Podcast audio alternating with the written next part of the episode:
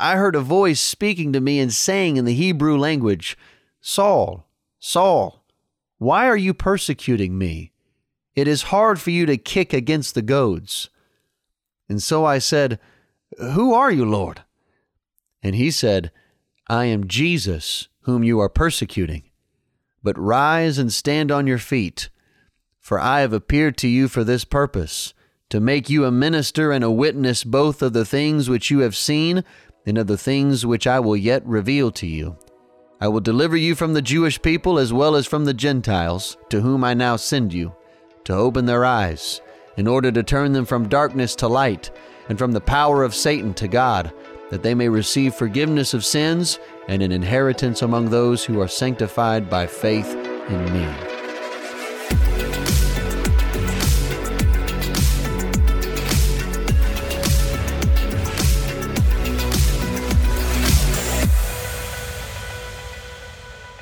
Hey everyone, welcome to the Living with Synergy podcast. My name is Colby Cullum and I'm your host and Bible teacher here. We are in a series called Romans Galatians Obtaining and Living in Righteousness with God. Romans and Galatians are written by Paul the Apostle. And as I alluded last time, he was first mentioned in Acts chapter 7. His real name is actually Saul and he himself changed his name to Paul. Again, Paul means little one, and I'm sure that he changed his name to Paul because he found himself little in the eyes of the Lord. And today I want to go ahead and give some backstory behind Paul, who wrote these incredible books. His story is pretty cool. And he's first mentioned in Acts chapter 7 when the first martyr of Jesus happened. Saul was one of the men who consented to the death of this apostle named Stephen. And he was present and he, he was all for it. And so it says in Acts chapter 7, verse 57 Then they cried out with a loud voice, stopped their ears, and ran at him with one accord. This is Stephen. And they cast him out of the city and stoned him. And the witnesses laid down their clothes at the feet of a young man named Saul. And they stoned Stephen as he was calling on God and saying, Lord Jesus, receive my spirit. Then he knelt down and cried out with a loud voice, Lord, do not charge them with this sin. And when he had said this, he fell asleep. Now Saul was consenting to his death at that time, a great persecution arose against the church which was at Jerusalem, and they were all scattered throughout the regions of Judea and Samaria, except the apostles and devout men carried Stephen to his burial and made great lamentations over him. As for Saul, he made havoc of the church, entering every house and dragging off men and women, committing them to prison. Therefore, those who were scattered went everywhere preaching the word. So Paul was heavily involved not only in the death of Stephen, but also in this, this onslaught of getting people out of this Jesus sect. He was very zealous in persecuting the church because of their belief in Jesus. Now, later on in his life, Paul is on trial and he testifies of his upbringing and even to this particular period when he wreaked havoc with the church. Notice Paul's testimony in Acts chapter 26, verse 1. Then Agrippa said to Paul, You are permitted to speak for yourself. So Paul stretched out his hand and answered for himself. I think myself happy, King Agrippa, because today I shall answer for myself before you concerning all the things of which I am accused by the Jews especially because you're an expert in all customs and questions which have to do with the Jews. Therefore, I beg you to hear me patiently. My manner of life from my youth, which was spent from the beginning among my own nation at Jerusalem, all the Jews know. They knew me from the first. If they were willing to testify that according to the strictest sect of religion, I lived a Pharisee. And now I stand and am judged for the hope of the promise made by God to our fathers. To this promise, our twelve tribes, earnestly serving God night and day, hope to attain.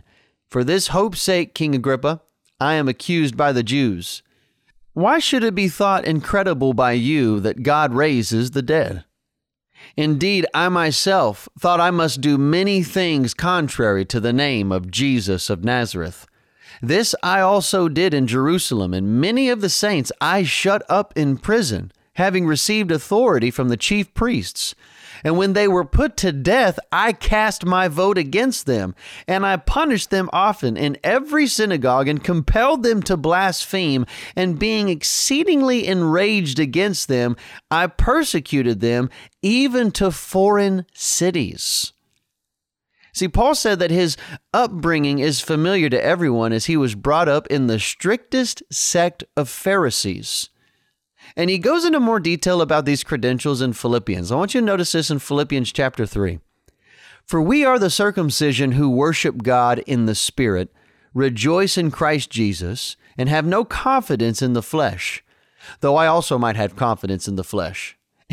If anyone else thinks that he may have confidence in the flesh, I more so, because I was circumcised the eighth day of the stock of Israel, of the tribe of Benjamin a Hebrew of the Hebrews, concerning the law, a Pharisee, concerning zeal, persecuting the church, concerning the righteousness which is in the law, blameless.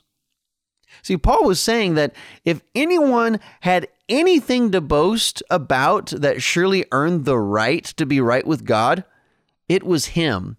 See, Saul, he was a Jew. And he was a very zealous Jew. He was a Jew who was brought up as a Pharisee, and Pharisees were very zealous and um, very serious in keeping the law of God. Um, many people ascribed to be Pharisees. And the fact that Saul had permission from the chief priests and was a Pharisee who went into the houses of these Christian believers, dragging them off from synagogues and putting them into prison. Um, that's just showing just how zealous of a Pharisee he was. Now, Pharisees, they weren't heathens in the sense of, of people who, who don't care about God. No, he was a zealous Pharisee because he genuinely feared God. It was actually not in his own name or the name of his nation, but in the name of God, in which he genuinely felt compelled and concerned in in being so drastic of of of throwing these people into prison. And not only that, but casting his vote for some of them to be killed because they were going against the law of his God. And so he's making a point here in Philippians chapter 3 that Listen, if anyone has anything to boast of his credentials of of being saved, if you will, if it was apart from Jesus, well, I was circumcised the eighth day. And again, circumcision was huge to the Jews because circumcision wasn't just a medical practice that some doctors came up for little boys. Circumcision um, began with God. It was God who instituted the practice with Abraham, and it was assigned to Abraham that him and his descendants were to circumcise their, their males to show that they were the people of God. Very interesting how God instituted that. Nonetheless, that is the truth, and it was passed on from generation to generation to generation to where it was still a big deal in the days of Jesus and Paul. So he was circumcised the eighth day, so he's good to go there. He was an Israelite, he wasn't a Gentile, he was of the tribe of Benjamin. And if anyone was a Hebrew of Hebrews, a Jew of the Jews, it was him. If anyone was zealous for Jewish traditions, it was him. When it came to, to keeping the law of God, it was him. He was blameless when it came to keeping the law and righteousness which was in the law. And not only that, if anyone was zealous for God, than he was because he's the one who took it into his own hands to persecute this church of Christians. So, concerning zeal, persecuting the church, and he goes into more detail of that in Galatians chapter 1 verse 13. He says, "For you have heard of my former conduct in Judaism, how I persecuted the church of God beyond measure and tried to destroy it.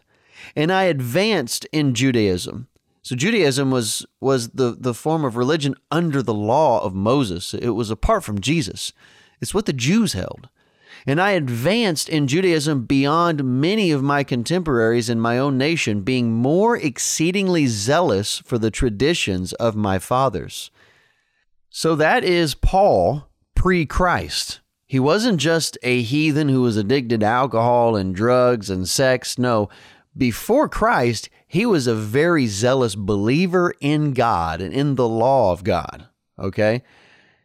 And so it's quite amazing what his his past entails. Um, it's something to be commended to a lot of people. But I want you to notice how he became this zealous Pharisee to the boldest apostle of Jesus. How does someone be so zealous to throw disciples of Jesus into prison and even cast his vote for them to die, for him to be literally the boldest communicator and preacher of Jesus? So here's the story of his conversion. Acts 9 tells of the actual happening of the story, and Acts 26 is Paul retelling the event. I'd like to read from both passages as it provides a bit more detail putting them together. That's that's how I like to read the word of God if, if something is reiterated or repeated in different places. So in Acts chapter 9 verse 1 talks about this. Then Saul, still breathing threats and murder against the disciples of the Lord, went to the high priest and asked letters from him to the synagogues of Damascus, so that if he found any who were of the way, whether men or women, he might bring them bound to Jerusalem. So he got permission from the priest to go to Damascus and bring anyone who was a follower of Jesus bound in chains to Jerusalem. As he journeyed, he came near Damascus, and suddenly a light shone around him from heaven. And then he fell to the ground and heard a voice saying to him, Saul, Saul, why are you persecuting me? And he said, who, who are you, Lord? Then the Lord said, I am Jesus, whom you are persecuting. It is hard for you to kick against the goads. So he, trembling and astonished, said, Lord, what do you want me to do? Then the Lord said to him, Arise and go into the city, and you'll be told what you must do. That's pretty that's pretty amazing man, knocked off his high horse by a shining light, which happened to be Jesus himself. And here, Jesus says, Why are you persecuting me? That'll preach. Now, he retells this in Acts chapter 26. Notice this, verse 12. While thus occupied, as I journeyed to Damascus with authority and commission from the chief priests, at midday, O king, along the road I saw a light from heaven, brighter than the sun shining around me and those who journeyed with me. And when we had all fallen to the ground, I heard a voice speaking to me and saying in the Hebrew language, Saul, Saul, why are you persecuting me? It is hard for you to kick against the goads. And so I said, Who are you, Lord? And he said, I am Jesus, whom you are persecuting. But rise and stand on your feet for I have appeared to you for this purpose, to make you a minister and a witness both of the things which you have seen and of the things which I will yet reveal to you. I will deliver you from the Jewish people as well as from the Gentiles, to whom I now send you, to open their eyes, in order to turn them from darkness to light, and from the power of Satan to God, that they may receive forgiveness of sins and an inheritance among those who are sanctified by faith in me. That's pretty amazing how Jesus, when he chooses someone, he sees who they are beyond what they are currently. That's amazing. He's saying, listen, you're persecuting me, but I'm choosing you and sending you to open the eyes of people from darkness to light, from the power of Satan to God, that they may receive forgiveness of sins and an inheritance among the saints. Hallelujah. Verse 19 Therefore, King Agrippa, I was not disobedient to the heavenly vision. I'm sure he wasn't. It was quite a quite a dramatic entrance from Jesus. I don't know if I'd be disobedient to the heavenly vision. But declared first to those in Damascus and in Jerusalem. Boy, he, he didn't waste any time.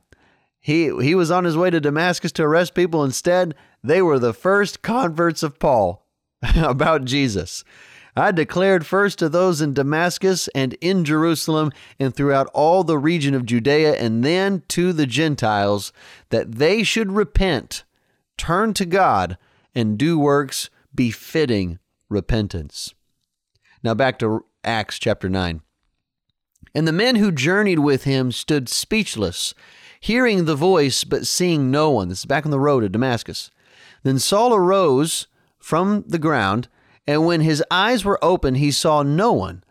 But they led him by the hand and brought him into Damascus. And he was three days without sight, neither ate nor drank. Dude, he, he didn't eat or drink for three days because this heavenly vision, this, this light blinded him for three days. Now there was a certain disciple at Damascus named Ananias, and to him the Lord said in a vision, Ananias. And he said, Here I am, Lord. So the Lord said to him, Arise and go to the street called Straight, and inquire at the house of Judas for one called Saul of Tarsus. For behold, he is praying. And in a vision he has seen a man named Ananias coming in and putting his hand on him, that he may receive his sight. Then Ananias answered, Lord, I have heard from many about this man how much harm he has done to your saints in Jerusalem. And here he has authority from the chief priest to bind all who call on your name.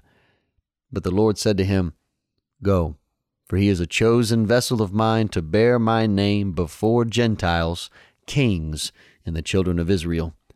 For I will show him how many things he must suffer for my name's sake. And Ananias went his way and entered the house. And laying his hand on him, he said, Brother Saul, and I love that about Ananias. He didn't go in fear. He even called Saul brother. He was convinced by Jesus enough that this man was changed.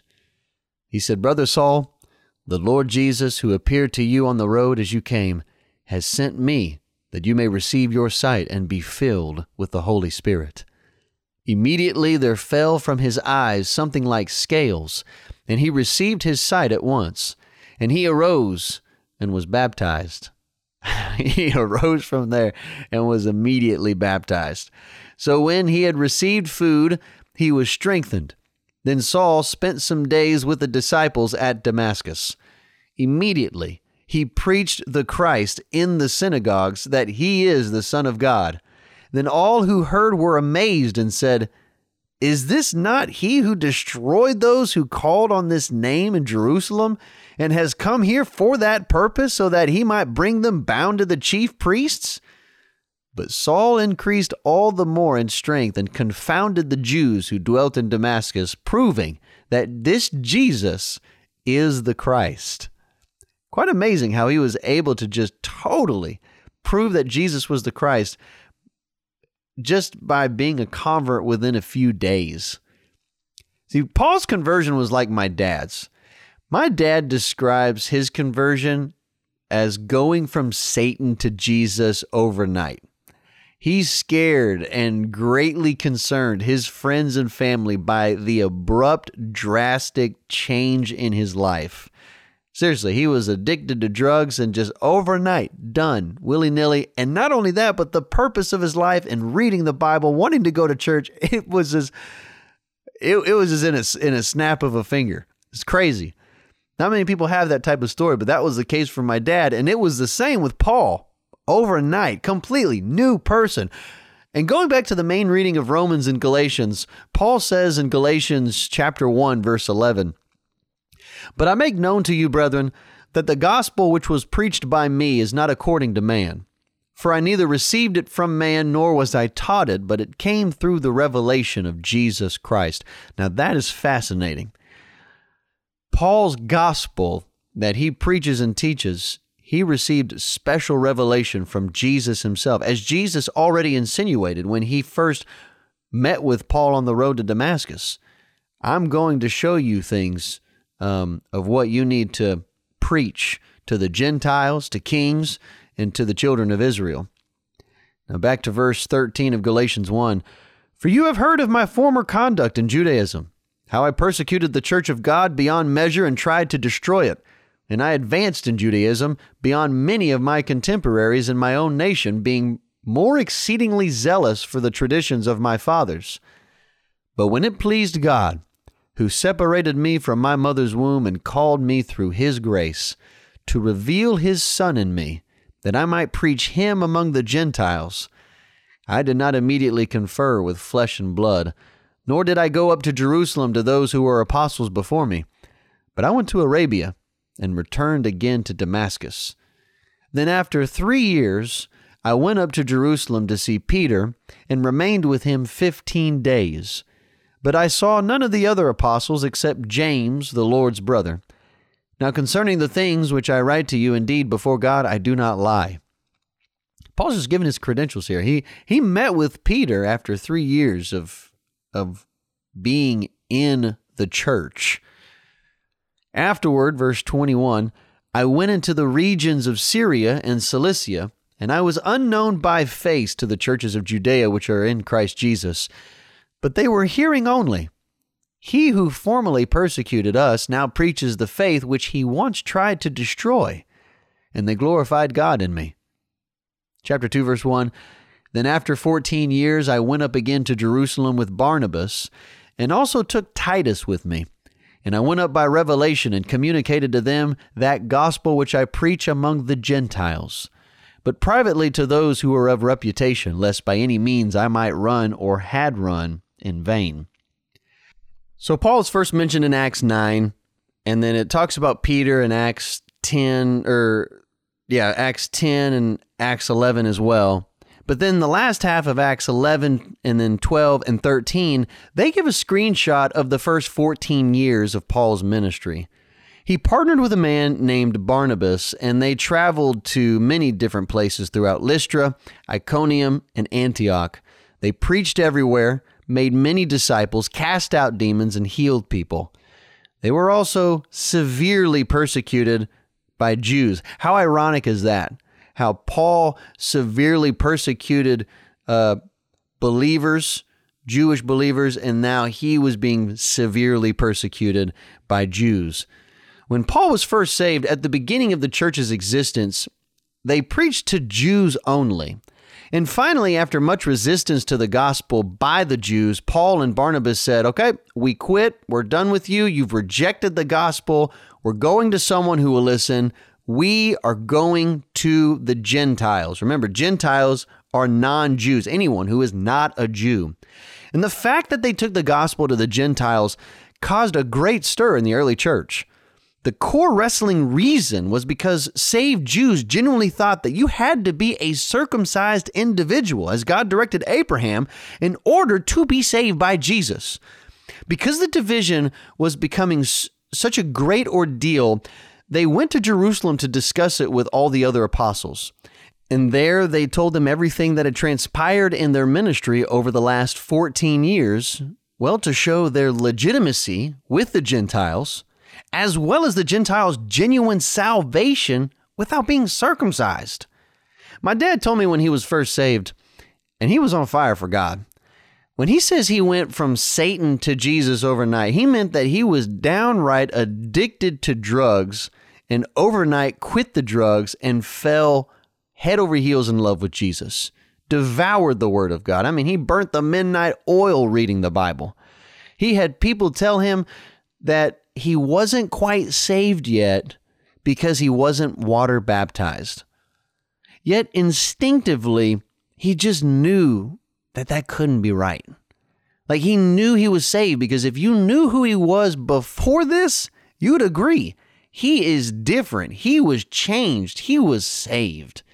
And this is the same principle the church struggled with having salvation in Jesus, yet also needing to keep the law and be circumcised.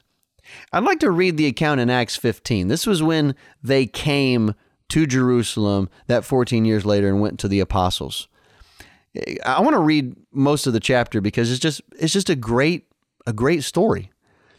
And certain men came down from Judea and taught the brethren, unless you are circumcised according to the custom of Moses, you cannot be saved. Therefore, when Paul and Barnabas had no small dissension and dispute with them, they determined that Paul and Barnabas and certain others of them should go to Jerusalem to the apostles and elders about this question. So, being sent on their way by the church, they passed through Phoenicia and Samaria, describing the conversion of the Gentiles, and they caused great joys to, to all the brethren. And when they had come to Jerusalem, they were received by the church and the apostles and the elders, and they reported all things that God had done with them. But some of the sect of the Pharisees who believed rose up, saying, It is necessary to circumcise them and to command them to keep the law of Moses. Now the apostles and elders came together to consider this matter. And when there had been much dispute, Peter rose up and said to them, Men and brethren, you know that a good while ago God chose among us that by my mouth the Gentiles should hear the word of the gospel and believe. So God, who knows the heart, acknowledged them by giving them the Holy Spirit, just as He did to us, and made no distinction between us and them, purifying their hearts by faith. Now, therefore, why do we test God by putting a yoke on the neck of the disciples, which neither our fathers nor we were able to bear? But we believe that through the grace of the Lord Jesus Christ, we shall be saved in the same manner as they. Then all the multitude kept silent and listened to Barnabas and Paul, declaring how many miracles and wonders God had worked through them among the Gentiles. And after they had become silent, James answered, saying, Men and brethren, listen to me. Simon has declared how God at the first visited the Gentiles to take out of them a people for his name. And with this, the words of the prophets agree, just as it is written After this I will return and I will rebuild the tabernacle of David, which has fallen down. I will rebuild its ruins, and I will set it up, so that the rest of mankind may seek the Lord, even all the Gentiles who are called by my name, says the Lord, who does all these things. Known to God from eternity are all his works. Therefore I judge that we should not trouble those from among the Gentiles who are turning to God but that we write to them to abstain from things polluted by idols, from sexual immorality, from things strangled, from blood. For Moses has had throughout many generations those who preach him in every city, being read in the synagogues every Sabbath. And then it pleased the apostles and elders, with the whole church, to send chosen men of their own company to Antioch with Paul and Barnabas, namely Judas, who was also named Barsabas, and Silas, leading men among the brethren. They wrote this letter by them the apostles, the elders, and the brethren. To the brethren who are of the Gentiles in Antioch, Syria, and Cilicia. Greetings. Since we have heard that some who went out from us have troubled you with the words, unsettling your souls, saying, You must be circumcised and keep the law, to whom we gave no such commandment, by the way, it seemed good to us, being assembled with one accord, to send chosen men to you with our beloved Barnabas and Paul, men who have risked their lives for the name of our Lord Jesus Christ. We have therefore sent Judas and Silas, who will also report the same things by word of mouth. For it seemed good to the Holy Spirit and to us to lay upon you no greater burden than these necessary things, that you abstain from things offered to idols, from blood, from things strangled, and from sexual immorality. If you keep yourselves from these, you will do well. Farewell. So when they were sent off, they came to Antioch, and when they had gathered the multitude together, they delivered the letter, and when they had read it, they rejoiced over its encouragement. Isn't that an amazing chapter? I mean, that, that really is cool. Now let's go back to our main reading in Romans and Galatians. Paul sets the record straight why he's more than qualified as an apostle to the Gentiles. Remember, Titus was with Paul and Barnabas when they went to the, the council in Jerusalem in Acts chapter 15. So, Galatians chapter 2, verse 3 says, Yet not even Titus, who was with me, being a Greek, was compelled to be circumcised. He believed in Jesus, but he didn't feel the need to be circumcised. And this occurred because of false brethren secretly brought in, who came in by stealth to spy out our liberty, which we have in Christ Jesus, that they might bring us to bondage, to whom we did not yield submission even for an hour, that the truth of the gospel might continue with you. But from those who seemed to be something, whatever they were, it makes no difference to me. God shows no personal favoritism to any man for those who seemed to be something added nothing to me. But on the contrary, when they saw that the gospel for the uncircumcised had been committed to me, as the gospel for the circumcised was to Peter, for he who worked effectively in Peter for the apostleship to the circumcised also worked effectively in me toward the Gentiles. And when James, Cephas, who was Peter, and John, who seemed to be pillars, perceived the grace that had been given to me, they gave me and Barnabas the right hand of fellowship, that we should go to the Gentiles and they to the circumcised. They desired only that we should remember the poor, the very thing which I also was eager to do. So that just gives a little backstory of Paul, what his beginning was, how he came into the church, and how he became this dynamic apostle, and just his his partnership with the early apostles like Peter and James and John. And this is cool. Paul was commissioned by Jesus, called by Jesus to be a spokesman, a representative, an apostle to work effectively toward the uncircumcised, toward the Gentiles, toward those who are not Jews. So now we are going to officially get into the heart of Romans and Galatians, and I'm excited to get into it. So until next time, may the love of God and the grace of the Lord Jesus and the communion of the Holy Spirit be with you all. Amen.